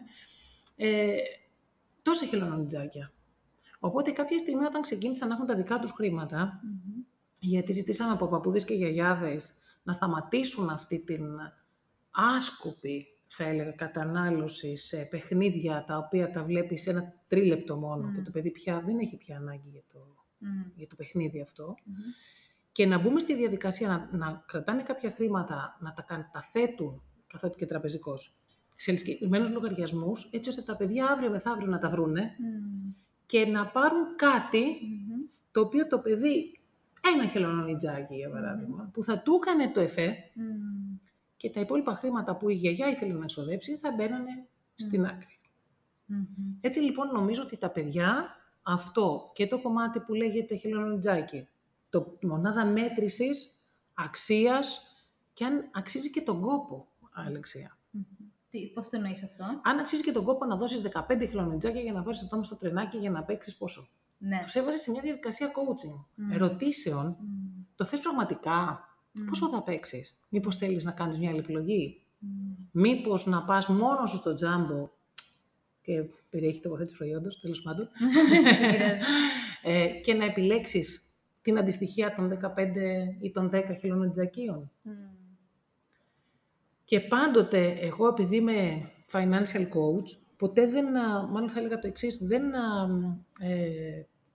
ενθάρρυνα την άσκοπη κατανάλωση χρημάτων. Δηλαδή, ναι, θέλω το τρενάκι που κάνει 150 ευρώ. Όχι, δεν το κάνεις. Σε λίγο θα το βαρεθείς. Προσπαθούσα να πείσω το παιδί μέσα από αυτή τη διαδικασία να συνειδητοποιήσει την αξία. Και σύμφωνα με αυτή τη συνέντευξη που κάπου την είδες, έτσι, και κάνεις τις ερωτήσεις, με τα τρία βάζα. Μπράβο, αυτό. Θα φτάναμε και εκεί. Είχαμε το βάζο της αποταμίευσης, που εκεί θα βάζαμε κάποια πράγματα για την άκρη. Το βάζο το τρέχον, στα δικά μας, τις ορολογίες του κεφάλαιο κίνησης, δηλαδή πράγματα που θέλεις να αγοράσεις, τη σοκολάτα του, την καθημερινότητά του, το χαρτζιλίκι του δηλαδή, το γουλούρι του, τι ήθελε να κάνει. Και τα πράγματα που θέλει να κάνει δώρο. Ένας άλλο βάζο με τα χρήματα που χρειαζόντουσαν για κάποιες κοινωνικές επαφές. Γιατί κοινωνικές υποχρεώσεις. Δηλαδή, ο φίλος του κολλητός είχε γενέθλια σε λίγο χρονικό διάστημα. Οπότε έπρεπε να εξοικονομήσουμε χρήματα από εκεί, να τα βάλουμε στο άλλο το βαζάκι για να πάρουμε ένα δώρο στο φίλο. Άρα τους έδινες το χαντιζιλίκι και το κατανομούσαν σε μόνοι τους, στους τρεις κουμπαράδες. Αυτή είναι η ιδέα. Να το επιχειρίζονται. Και βασικά τους έχω από πάρα πολύ μικρή ηλικία την έννοια του ότι μαζεύουμε χρήματα για να τα επενδύσουμε όπως θέλουμε στο μέλλον. Αύριο μεθαύριο, δηλαδή, αν ο γιος μου τώρα είναι 13, ο μεγάλος, και θέλει να πάρει το iPhone, λέω ένα παράδειγμα, θα το πάρει με δικά του χρήματα. Εγώ δεν θα το πάρω. Αυτό είναι ξεκάθαρος κανόνας. Πολύ, να πολύ επιλέξει πώς θα διαχειριστεί τα χρήματα που του δίνει η νονά του, η γιαγιά του, ο ένας, ο άλλος, και αν θέλει να κάνει την αγορά, να την κάνει συνειδητά. Δεν θα το προσφέρω εγώ στο πιάτο. Και αυτός ο τρίτος κουμπαράς μπορεί να αξιοποιηθεί, φαντάζομαι, και για κοινωνική προσφορά. Και μέσα η μαμά πάντα μας έβαζε να δίνουμε όταν ήμασταν μικρά. Και 2-3 ευρώ όσο ήταν σε κάποιον που είχε ανάγκη εκείνη τη στιγμή. Και πολύ έντονα είναι μέσα στη φιλοσοφία του κερδίζω-κερδίζεις και πρώτα δίνεις και μετά παίρνεις, και τα παιχνιδιά τους, τα βιβλιά τους, πράγματα δηλαδή που δεν χρησιμοποιούν εκείνοι πια, να πηγαίνουν σε άλλους ανθρώπους. Πολύ ωραία, πολύ σημαντικό. Τέλεια, πολύ, πολύ χρήσιμα tips. Ευχαριστούμε. Και πάμε. Έλα πάμε, παιδιά. Στο πιο ωραίο, το κράτησα για το τέλος, έτσι, για να είναι ζουμερό. Λοιπόν, όσοι δεν μας δείτε μέχρι το τέλος, στο τέλος να φτάσετε, να τα ακούσετε όλα τα καλύτερα να ακούσετε. Λοιπόν, θέλω να μας μιλήσεις για το μωρό σου, για την αγάπη σου, για τις 7 πυλώνες του business mindset. Λοιπόν, οι 7 πυλώνες business mindset είναι μία έμπνευση, είναι ένα σύστημα το οποίο έχω δημιουργήσει μετά από όλα αυτά τα χρόνια εμπειρίας, και έχει δημιουργηθεί η Αλεξία μέσα από τους πελάτες μου. Γιατί όταν πρώτο ξεκίνησα να κάνω coaching στην αρχή, είχα ένα μπούσουλα πάνω κάτω, κάποιες γνώσεις, αλλά με ρωτούσε ο πελάτης. Και τώρα τι θα κάνω εκεί στο ανθρώπινο δυναμικό. Κάτσε να σκεφτώ. Και τώρα τι θα κάνω εκεί. Και τώρα τι θα κάνω στα οικονομικά. Και τώρα τι θα κάνω. Σε αυτό το τώρα τι θα κάνω, τώρα τι θα κάνω. Μάζεψα όλες αυτές τις απορίες όλων των ανθρώπων. Τις ανάγκες που είχε αγορά. Τις ανάγκες που είχαν οι πελάτες μου. Όχι, φαντάσου, πρόσεξε κάτι. Δηλαδή δεν έκανα μια μελέτη ανταγωνισμού έξω. Πώς να σου πω, εκτός. Για τον ίσο. Ναι, έκανα τις μελέτη, όχι ανταγωνισμό, μελέτη των ανθρώπων μου, των πελατών μου που ήδη πληρώνανε. Και συνειδητοποίησα λοιπόν ότι όλα αυτά θα μπορούσα να τα μαζέψω, την τεράστια εμπειρία και όλα αυτά τα trainings που κατά καιρούς έχω κάνει και στην τράπεζα και όλα αυτά που είπαμε έξω, πάλι στο business, και να δώσω την ουσία. Γιατί αυτή τη στιγμή το γεγονός ότι εγώ έχω τελειώσει οργάνωση και δίκηση επιχειρήσεων. Ή έχω Έχουμε τελειώσει τη δύο πανεπιστήμια. Ναι. Έτσι, εσύ, μπράβο. Και οργάνωση και δίκηση. Τέλεια. Και έχω MBA στο Finance and Banking. Δηλαδή, όλες αυτές οι γνώσεις των 6 χρόνων, συν όλα τα υπόλοιπα, πώς να τους τα μεταφέρεις τώρα στους ανθρώπους αυτούς, και τι να τους πεις, πήγαινε να ξανασπουδάσεις ή να σπουδάσεις από την αρχή. Δεν το χρειάζεται κανείς. Οπότε, εγώ έχω πάρει την ουσία από κάθε εκπαίδευση που έχω κάνει, είδα πια θέματα τους απασχολούσαν, είδα ποιες ανάγκες χρειαζόντουσαν να λυθούν, να καλυφθούν, και δημιούργησα αυτή τη μέθοδο. Και έχω πει ότι κάθε επιχείρηση, ανεξαρτήτως αντικειμένου, στηρίζει τις 7 πυλώνες. Δεν έχει σημασία αν είναι έπαυλη, δεν έχει σημασία αν είναι διάρρη. Τα θεμέλια που πρέπει να έχει μια επιχείρηση είναι ίδια. Δηλαδή, σκέψου το λιγάκι κατασκευαστικά. Πρέπει να χτίσεις κάτω, να βάλεις αυτά που πρέπει να βάλεις για να είναι γερό το κτίριο. Αλλιώς θα φυσήξει, στο κακός λίγος και τα γουρουνάκια, έτσι, όπως το λέγανε αυτό, και θα διαλυθεί. Αυτό λοιπόν που έχω κάνει είναι ότι οι 7 πυλώνες είναι πρώτον στρατηγικός σχεδιασμός, δεύτερος πυλώνας είναι οικονομική διαχείριση, τρίτος πυλώνας είναι το οργανόγραμμα, τέταρτος πυλώνας το ανθρώπινο δυναμικό, πέμπτος πυλώνας το marketing, έκτος πυλώνας οι πωλήσεις και έβδομος πυλώνας το management. Δηλαδή η διαχείριση όλων των προηγούμενων πυλώνων. Wow. Και θα μου πεις, καλά, επιχειρηματίες του σήμερα δεν τα ξέρουν όλα αυτά. Μπορεί να τα ξέρουν. Μπορεί να έχουν ακούσει κάτι. Μπορεί να έχουν ασχοληθεί μόνο με έναν από τους πυλώνες. Mm.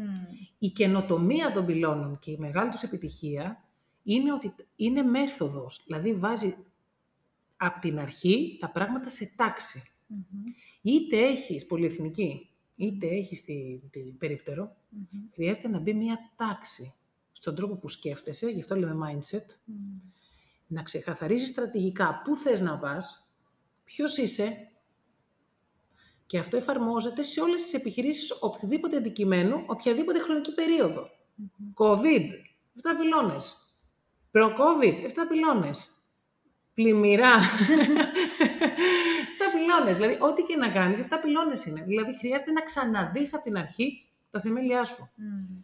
Και το έχουν παρακολουθήσει πάρα πολλοί άνθρωποι πια, εκατοντάδες πλέον, mm-hmm. δόξα τω Θεώ, οι οποίοι είναι σε όλα τα επίπεδα και με όλα τα αντικείμενα. Και κάπου έγραφα σήμερα, να σου πω, γιατί είχαμε ένα digital party χθες και ποιοι ήταν οι συμμετέχοντες, δηλαδή ποιοι είναι οι άνθρωποι που έχουν παρακολουθήσει τους πυλώνες. Είτε έχεις πολύ μεγάλη επιχείρηση, που στα δεδομένα μας η πολύ μεγάλη επιχείρηση είναι μέχρι 30, 40, 50 άτομα προσωπικό, δεν είναι κάτι παραπάνω. Μη σου πω ότι οι περισσότεροι πελάτες μου είναι 10, 15, το max που έχουν σε προσωπικό. Και συνήθως είναι one man show, one woman show. Θα μου πεις, θα μιλήσουμε, ρε Σοφία, για οργανόγραμμα όταν είμαι μόνη μου? Ναι, είναι η απάντηση. Γιατί σήμερα είσαι μόνη σου. Το όραμά σου, που είναι πιο κάτω, το miracle που θες να το κάνεις business, δεν είσαι έχει μόνη σου, έχει και με άλλους ανθρώπους. Και τι κάνει ο Έλληνας, γιατί με ρώτησες για το λάθος. Σου λέει, έλα μωρέ, δεν βαριέσαι. Εντάξει τώρα, θα στήσω αυτό που είναι, και κάποια στιγμή όταν θα έρθει η ώρα να βρω το ανθρώπινο δυναμικό, θα το βρω. Δεν είναι έτσι. Πρέπει να προγραμματίσεις. Πρώτα να σκεφτείς και μετά θα γίνει αυτό που είναι να γίνει. Εμένα κάτι άλλο που μου ήρθε, δεν ξέρω αν ισχύει. Όταν είπες οργανόγραμμα και είσαι μόνη σου, ακόμα και μόνη σου, πρέπει να σου είναι ξεκάθαρα ποιοι είναι οι ρόλοι που έχεις και τι πρέπει να κάνεις σε κάθε ρόλο. Άσχετα αν είσαι, τα κάνεις όλα. Ναι. Λέω και μάνα και αδερφή και αγάπη εσύ. Ναι, λέει και ο Πάριος. Ναι, τα κάνεις όλα. Από εκεί και πέρα είναι σε ποιον θα αναθέσεις. Και τι θα ζητήσεις από αυτόν τον άνθρωπο. Πάρα πολύ σημαντικό κομμάτι, μια που με ρώτησες πριν, το κενό που υπάρχει στις μικρομεσαίες επιχειρήσεις είναι για το ανθρώπινο δυναμικό, για το HR. Δεν υπάρχει αυτή ούτε η πληροφορία ούτε η γνώση. Οικονομική παιδεία δεν υπάρχει. Τα έσοδα-έξοδα που κάνουμε στον δεύτερο πυλώνα, προπολογισμοί και απολογισμοί, σε κάποιους πελάτες τους φαίνεται κινέζικα. Άρα τι κάνουν οι πυλώνες, με δύο λέξεις, πώς οδηγούν στο θαύμα? Πρώτα το θαύμα γίνεται στη συνειδητότητα, γιατί η γνώση είναι δύναμη, και μετά μέσα από όλη αυτή τη διαδικασία κάνεις άλλες επιλογές. Βάζεις τα πράγματα σε τάξη, βάζεις σε τάξη τα οικονομικά σου, τους ανθρώπους σου, το οργανόγραμμά σου, τις πωλήσεις σου, το marketing. Και όλα αυτά μετά τα διαχειρίζεσαι εσύ που είσαι ο ένας, ο manager, ο έβδομος πυλώνας. Και για μένα αυτό θα έπρεπε να διδάσκεται στα σχολεία. Βέβαια. Στα σχολεία δηλαδή, μακάρι να μπορούσαν να το κάνουν σαν μάθημα, όχι επιλογής, προαπαιτούμενο στο Λύκειο.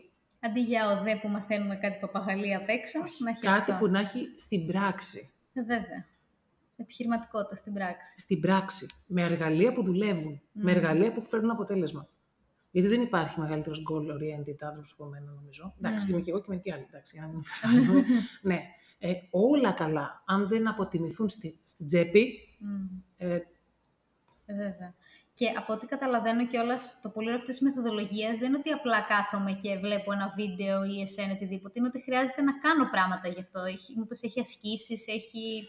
Υπάρχουν δύο κομμάτια στους πυλώνες. Το πρώτο είναι η θεωρία τους, που ουσιαστικά είναι η μέθοδος, την οποία πρέπει να την ακούσεις. Για να ακούσεις τη σειρά. Ναι.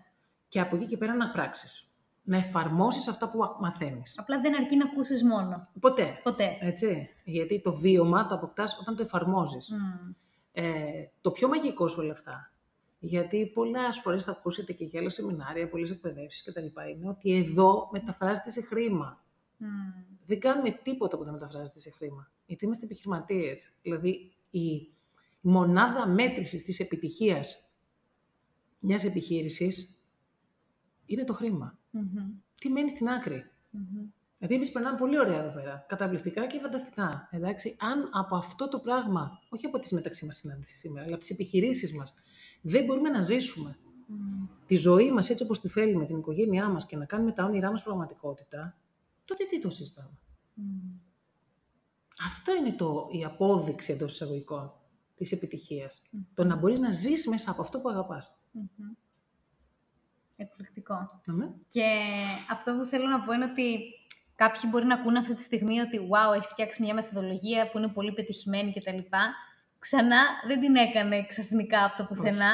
Είναι όλα αυτά τα χρόνια επένδυση στα 100.000, η προσωπική ανάπτυξη 21 χρόνια, που ήσουν στην τράπεζα 16 χρόνια στην τράπεζα, 8 χρόνια σε αυτό που κάνω τώρα. Σύμβουλος, είναι δηλαδή επιχειρήσεων. Είναι το απόσταγμα, θα έλεγα. Το essence, δηλαδή η ουσία. Και μπορώ να σου υπογράψω, Αλεξία, το υπογράφω, ότι πέρα από τη διαστροφή, τέλος πάντων, της γνώσης, που πολλές φορές μας αρέσει πάρα πολύ να μαθαίνουμε καινούργια πράγματα, ένας μικρομεσαίος επιχειρηματίας και ένας ελεύθερος επαγγελματίας, αν κάνει τους 7 πυλώνες, δεν θα χρειαστεί κανένα άλλο σεμινάριο μετά. Δηλαδή, δεν θα χρειαστεί σεμινάριο άλλο που να σε βάλει στη διαδικασία της ολιστικής θέασης της επιχείρησής σου. Πιθανόν να κάνεις ξανά για marketing, γιατί αλλάζουν τα δεδομένα τώρα και μπορεί να ξανάρθουν.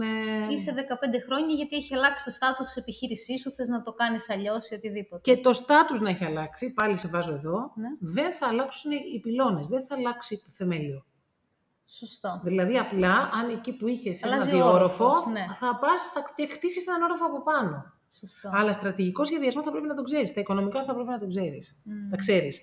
Το οργανόγραμμά σου απλά θα αλλάξει μορφή και θα βάλει και άλλες θέσεις εργασίας. Το πώς θα διαχειριστείς τους ανθρώπους σου, ίσα-ίσα τότε θα χρειάζεται ακόμα περισσότερη γνώση για αυτό το task, για αυτή το project. Okay. Wow, τέλειο. Κάτι που δεν το έχουμε συζητήσει τώρα εκτός αέρα, αλλά θα το ρωτήσω εδώ. Έστω ότι κάποιος ενδιαφέρεται να μάθει περισσότερο κτλ. Βεβαίως. Νούμερο 1. Στη διάθεσή σας. Ποια είναι η διαδικασία, αν είναι live, αν είναι online κτλ. Λοιπόν, να πω ότι είμαι πάρα πολύ χαρούμενη. Μπορώ να σας πω ότι ήταν εκτός το comfort zone μου, έτσι, εκτός από τη ζώνη της ανεσής μου. Έκανα πολλή δουλειά με τον εαυτό μου και μαθήματα και public speaking με την καλούτσα και πάρα πολλά πράγματα για να μπορέσω να το καταφέρω. Οι πυλώνες μέχρι πριν από λίγο καιρό ήταν live. Τώρα πλέον προσφέρονται σε πλατφόρμα εκπαίδευσης. Είναι μαγνητοσκοπημένοι σε στούντιο. Έχει γίνει μια εξαιρετική δουλειά με τους ανθρώπους που το κάναν. Ήταν μαγική εμπειρία από τη μία και πάρα πολύ δύσκολη. Εκεί και αν ήταν το θέλετε για όλη την ελευθερία, το πώς γυρίστηκαν όλα αυτά. Και πλέον παρέχεται στους ανθρώπους στη μορφή αρχικά του πρώτο κομμάτι με τη μορφή βίντεο, επεξηγηματικών μαζί με τις ασκήσεις, στην πλατφόρμα και μπορεί ο καθένας να το παρακολουθήσει στο χρόνο που εκείνος επιθυμεί για ένα περιορισμένο χρονικό διάστημα, το οποίο ορίζουμε από την αρχή. Και μετά... Άρα βλέπω αυτό, ακολουθεί κάτι άλλο μετά. Μετά υπάρχει η εμβάθυνση, που είναι η ομάδα, που σε 10 συναντήσεις εφαρμόζουμε όλα αυτά που μάθαμε στους πυλώνες, για να μπορέσει να στηθεί καλά το οικοδόμημα. Εκείνη η εφαρμογή, άρα το πρώτο κομμάτι είναι η θεωρία, το δεύτερο είναι η εφαρμογή ή δεν ακριβώς έτσι? Θα σου έλεγα, δεν είναι θεωρία, το πρώτο είναι η μέθοδος, το οποίο περιέχει και τις ασκήσεις, και το άλλο είναι οι ασκήσεις που τις κάνουμε μαζί. Δηλαδή, στο πρώτο υπάρχουν και πολλοί άνθρωποι που έχουν παρακολουθήσει τους πυλώνες στην αρχή και δεν θέλησαν να πάνε παρακάτω. Υπάρχουν άλλοι άνθρωποι όμως που θεώρησαν δεδομένο το να πάνε παρακάτω και να κάνουν τη δουλειά μαζί μου. Και αν εγώ θέλω να κάνω μόνο δουλειά μαζί σου? Γίνεται και αυτό. Συνήθως, κατά 99% θα πρέπει να έχεις δει τους πυλώνες και μετά θα κάνεις δουλειά μαζί μου. Για ποιο λόγο? Υπάρχει ο λόγος ο εξής. Όλα είναι χρηματοοικονομικά σοφά φτιαγμένα, με σοφία. Σοφία Τσώλη. Λοιπόν, κοιτάζω τι είναι το καλύτερο σε επίπεδο απόδοσης της επένδυσης για σένα και για μένα. Ο χρόνος που θα κάνεις να παρακολουθήσεις τους πυλώνες θα σου δώσει τέτοια όθηση και τόσες απορίες θα στις λύσει ήδη, έτσι ώστε όταν θα έρθεις σε μένα να δουλέψουμε επί της ουσίας και της εφαρμογής πάνω στη δική σου την επιχείρηση, γλιτώνουμε χρόνο. Ενώ όλα τα άλλα θα πηγαίναμε, θα ερχόμαστε, Τον σέβομαι τον χρόνο μου, σέβομαι και το δικό σου τον χρόνο. Τέλεια. Και όπως μου το είπες εκτός πριν πολύ ωραία, οι πυλώνες είναι το δημοτικό και μαζί σου είναι το γυμνάσιο. Ακριβώς. Οπότε να πας γυμνάσιο χωρίς δημοτικό θα είναι πολύ δύσκολο. Θα είναι πολύ πιο δύσκολο. Υπάρχουν και κάποια genius παιδιά τα οποία πάνε στο γυμνάσιο και είναι 8 χρονών. Σωστά. Υπάρχει και αυτή η δυνατότητα. Εμείς παρέχουμε τα πάντα. Okay. Αγαπάμε τους ανθρώπους και τους παρέχουμε τα προϊόντα να λυθούν τα προβλήματά τους. Απλά στατιστικά μέχρι σήμερα, επειδή έχω συνεργαστεί με πάρα πολύ μεγάλους επιχειρηματίες και πολύ σοβαρούς ανθρώπους όλων των αντικειμένων, και μεγάλους και μικρούς, όλοι που είδαν τους πυλώνες, ακόμα και CEO εταιρείας να ήταν, δηλαδή κάποιος που να ήταν διευθυντής εταιρείας και να μην τον αφορούσε επιχειρηματικά, έχουν πει τα καλύτερα λόγια για το πόσο δομημένο είναι όλο αυτό το πρόγραμμα και ουσιαστικά η γνώση, να στο πω λίγο αλλιώς, Αλεξία, είναι σαν να μιλάμε την ίδια γλώσσα. Δηλαδή θα σου εξηγώ ότι είμαι στρατηγικός σχεδιασμός για μένα και θα έχεις δει πιο πριν. Βέβαια. Και δεν χρειάζεται να στα λέω εγώ. Μια πιο προσωπική ερώτηση. Ναι. Με το επίθετό σου, Σοφία Τσώλη. Τσώλη. Ζορίστηκες, πώς διαχειρίστηκες, τι μαθήματα έχεις πάρει από αυτό? Πάρα πολύ ωραία μαθήματα, λοιπόν. Το Τσώλη, το οποίο γράφεται και με ωμέγα, θέλω να σου πω. Γιατί έχει σημασία το ωμέγα έτσι και σχηματικά, αν το δει κανείς. Ήταν ένα επίθετο το οποίο δεν μπορούσα να καταλάβω ποτέ γιατί βγήκε ever. Ναι. Αλλά είχα τη χαρά να ζοριστώ διπλά. Διότι πρώτον ήμουν πάρα πολύ ψηλή. Ήμουν 72 στην έκτη δημοτικού. Τώρα ήμουν 80. Και το Τσόλι ως επίθετο το έφερνα μαζί μου σαν ταμπέλα. Δηλαδή λίγο Καμίλα, λίγο Τσόλι, λίγο Καμιλοτσόλι, λίγο μια κατάσταση τέτοια. Με δυσκόλεψε πολύ. Ντρεπόμουν για κάποιο χρονικό διάστημα αρκετά. Δεν με λέγανε με το όνομά μου ποτέ και με λέγανε Τσώλη. Και κάποια στιγμή όταν άρχισα να ψάχνομαι και στην προσωπική μου ανάπτυξη και στις ψυχοθεραπείες μου και σε όλα αυτά το έφερνα, κάποια στιγμή το αγάπησα, γιατί θα σου πω τώρα το αστείο. Έγινε brand. Άκου τι έγινε λοιπόν. Όταν το ξεκίνησα να κάνω το business, στη Miracle Business, εστί μπροστά, όλες οι φίλες μου που ξεκινήσαν, μάλλον οι πελάτες μου που στην αρχή ήρθαν σε μένα πριν κάνω το στη Miracle Business, λέγανε: κοίταξε να δεις, θέλεις, έχεις θέμα με την επιχείρησή σου, θα πας στην Τσόλη. Και το Τσόλη δεν μπορεί να το ξεχάσει ποτέ. Δεν είναι Παπαδοπούλου να πεις μία πια, Τσόλη. Λοιπόν, το Τσόλη λοιπόν έγινε brand name και κάποια στιγμή μια πολύ σημαντική μου πελάτησα, η οποία είναι και celebrity αρκετά, μου είπε: άκουσα να σου πω, Σοφία, άστα αυτά τα Miracle Business και τις ιστορίες. Εμείς την Τσόλη ξέρουμε. Οπότε μου λέει, θα βάλεις στο λόγο σου το Τσόλη. By Σοφία Τσώλη. Και πλέον είναι δηλαδή brand. Ακριβώς είναι έτσι, Αλεξία, ότι η Τσόλη με τους πυλώνες. Οι πυλώνες της Τσόλη. Έχει τύχει να βρεθώ σε παρέες που δεν τους ξέρω τους ανθρώπους και να μου λένε μεταξύ τους, ξέρω εγώ για παράδειγμα, ή κάποιοι άλλοι πελάτες που έτσι άσχετοι, και να λένε, έχεις θέμα με την επιχείρησή σου, θα κάνεις τους πυλώνες Τσόλι. Τέλεια. Και λες, οκ, άρα λοιπόν αυτό το Τσόλι τελικά, κοίτα να δεις, πώς κάποια πράγματα που είναι μειονεκτήματα μπορούμε να τα γυρίσουμε υπέρ μας. Και το γύρισες. Και είναι λόγο, έτσι. Wow. Έτσι. Μπράβο. Τσόλι, forever. Θεά. Παρένθεση. Κάπου σε άκουσα να λες, καλά 2 μέρες σε ακούω όλη μέρα, μου αρέσει πάρα πολύ. Χαίρομαι. Και έλεγες ότι εγώ πάντα βρίσκω λύση. Ναι. Πω, μου άρεσε τόσο πολύ σαν τρόπο σκέψης. Προχθές είχα κολλήσει για μια βλακή, επειδή μετακομίσαμε τώρα και κάναμε ανακαίνιση. Και τέλος πάντων, μια εταιρεία δεν βγάζει κάτι πλέον και δεν μπορώ να βρω αυτό που θέλω. Και σκεφτόμουν μέσα μου ότι δεν υπάρχει περίπτωση. Ακόμα και αν δεν το βγάλει η εταιρεία και δεν το βγάζει, δεν υπάρχει περίπτωση να μην το βρω. Και σε άκουσα μετά από μισή ώρα περίπου να το λες αυτό, ότι πάντα βρίσκω λύση. Και λέω, τι ωραίο αυτό. Είναι πεποίθηση. Ναι. Αλλά είναι και βεβαιότητα. Δεν μπορώ να... Έχω ένα ελάττωμα. Ναι. Δεν ξέρω αν είναι ελάττωμα ή όχι, γιατί πολλές φορές το ίδιο το νόμισμα έχει διαφορετικές όψεις. I don't take no for an answer. Δεν μπορεί κάποιος να μου πει, δηλαδή, δεν γίνεται. Ναι. Γιατί δεν γίνεται. Πρέπει να βρεθεί ένας τρόπος να γίνει. Ισχύει. Αν είναι βέβαια για το ανώτερο καλό, δεν θα πάω ενάντια σε όλα τα πράγματα, αλλά το γεγονός ότι θα σου πει κάποιος, α, δεν μπορείς να μπαρκάρεις εδώ, α, δεν μπορείς εκείνο. Γιατί, πρέπει να βρω γιατί. Και αν δεν μπορώ εδώ, θα πάω κάπου αλλού. Δεν μπορώ να σταματήσω σε κάποιον που θα με φρενάρει. Ακόμη και η πανδημία να είναι αυτό. Ό,τι και να είναι, δεν φρενάρομαι εγώ. Ένα ωραίο παράδειγμα, πολύ απλό και καθημερινό, ξανά τώρα με το σπίτι. Έχει κάποια air condition μέσα και δεν δουλεύει με σχεδόν κανένα τηλεκοντρόλ. Και λέω στον υπεύθυνο που ήρθε για το air condition, λέω, θέλω να το αντικαταστήσω. Μου λέει δεν γίνεται. Λέω, τι εννοείται δεν γίνεται. Μου λέει δεν βγαίνουν πια αυτά τα control. Και στο μυαλό μου είναι δεν μπορώ να διανοηθώ ότι γίνεται να υπάρχει condition που δεν έχει ένα control να το ανάψω. Δηλαδή. Και η κλασική ερώτηση είναι λέω τι μπορούμε να κάνουμε γι' αυτό. Το οποίο τον βάζει στη διαδικασία να σκεφτεί. Μου λέει δεν ξέρω, να δούμε. Μετά του λέει α, να σκεφτώ μήπως ένα universe. Και μπήκε στη διαδικασία να σκεφτεί πώς και μπορώ να βρει. Αυτή η γνωστή ακριβώς ερώτηση που λέμε και σε όλες τις εκπαιδεύσεις μας, πώς μπορώ. Και πώς προβάζουμε τείχος στον εαυτό μας. Σου λέει ναι, δεν γίνεται. Α, τελείωσε, δεν γίνεται. Δεν θα έχω air condition ή οτιδήποτε. Και θα γκρινιάζω γι' αυτό μια ζωή. Δεν υπάρχει. Η γκρίνια δεν είναι επιλογή. Υπέροχο. It's τέλει. Not an option. Τουλάχιστον για μένα. Για τους μου. Να το κρατήσετε, παιδιά, τέλεια πεποίθηση. Οπότε, για να κλείσουμε. Έστω ότι κάποιος ενδιαφέρεται για τους πυλώνες, ό,τι κάνει. Αυτό που κάνει είναι ότι μπορεί να κάνει μια συνάντηση μαζί μου. Mm-hmm. Έχουμε λιγάκι αυτή τη στιγμή, έχω κρατήσει αυτή την τηλετουργία, θα έλεγα, στο να γνωρίζω τους πελάτες μου από κοντά. Ανεξάρτητα αν αυτή τη στιγμή μπορεί να προσφερθεί με το digital τρόπο οι πυλώνες. Θέλω να δω αν πραγματικά ο πελάτης θέλει την αλλαγή.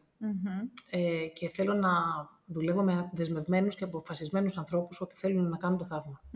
Οπότε κάνουμε ένα ραντεβού μαζί.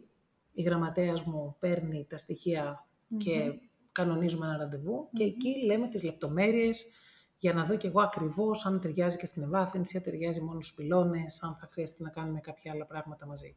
Πολύ δεν ωραία. Υπάρχει δηλαδή, να στο πω έτσι, έτοιμο πράγμα κάτι. Υπάρχει η εξατομικευμένη ανάγκη, η οποία βέβαια σαν εισιτήριο αρχικά έχει τους πυλώνες. Υπέροχα. Κάτι τελευταίο που θα ήθελες να μοιραστείς με τους ακροατές μας. Δεν ξέρω γιατί οι άνθρωποι τους έχουν βομβαρδίσει. Καλά, έχεις πει τόσο ωραία πράγματα. Λοιπόν, δεν έχω κάτι να πω στους ακροατές. Το μόνο που έχω να πω είναι μάλλον θέλει αρετή και τόλμη ελευθερία, ότι το θαύμα γίνεται από εσάς. Δεν χρειάζεται να χτυπάτε το κεφάλι σας στον τοίχο και προσπαθώντας να ανακαλύψετε τον τροχό. Υπάρχουμε εμείς, υπάρχω εγώ πίσω που έχω τόσα εργαλεία και τόσους τρόπους να σας βοηθήσω και μέσα σε όλη αυτή τη διαδικασία το μόνο που μένει είναι να πάρετε την απόφαση να κάνετε το θαύμα. Το θαύμα είναι απόφαση. Σοφία, σε ευχαριστούμε πάρα πολύ για τον χρόνο σου και όλα αυτά που μοιράστηκες μαζί μας. Εγώ ευχαριστώ πάρα πολύ. Όπως ήδη άκουσες, συμφωνήσαμε με τη Σοφία να κάνει δώρο σε όλους μας τους ακροατές μία ώρα από το χρόνο της για να σας κάνει μία δωρεάν εκπαίδευση. Ποιους αφορά αυτήν την εκπαίδευση? Μικρομεσαίους επιχειρηματίες, ελεύθερους επαγγελματίες, αυτούς που έχουν μια ιδέα και θέλουν να την κάνουν πράξη, αυτούς που δεν έχουν καμία ιδέα αλλά θέλουν να κάνουν κάτι δικό τους κάποια στιγμή. Και θα παρουσιάσει πώς χρειάζεται να οργανωθεί μια επιχείρηση σε κάθε της τομέα, δηλαδή στη στρατηγική, στα οικονομικά, στους ανθρώπους, στο περιβάλλον.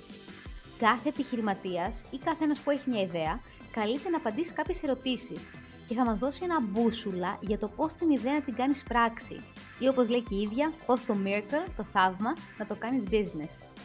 Η δωρεάν αυτή εκπαίδευση θα γίνει το Σάββατο 22 Ιανουαρίου στις 6 το απόγευμα και για να δηλώσεις συμμετοχή αρκεί να συμπληρώσεις τη φόρμα που είναι στις σημειώσεις αυτού του επεισοδίου. Είναι το πρώτο link. Μην χάσεις αυτή την ευκαιρία.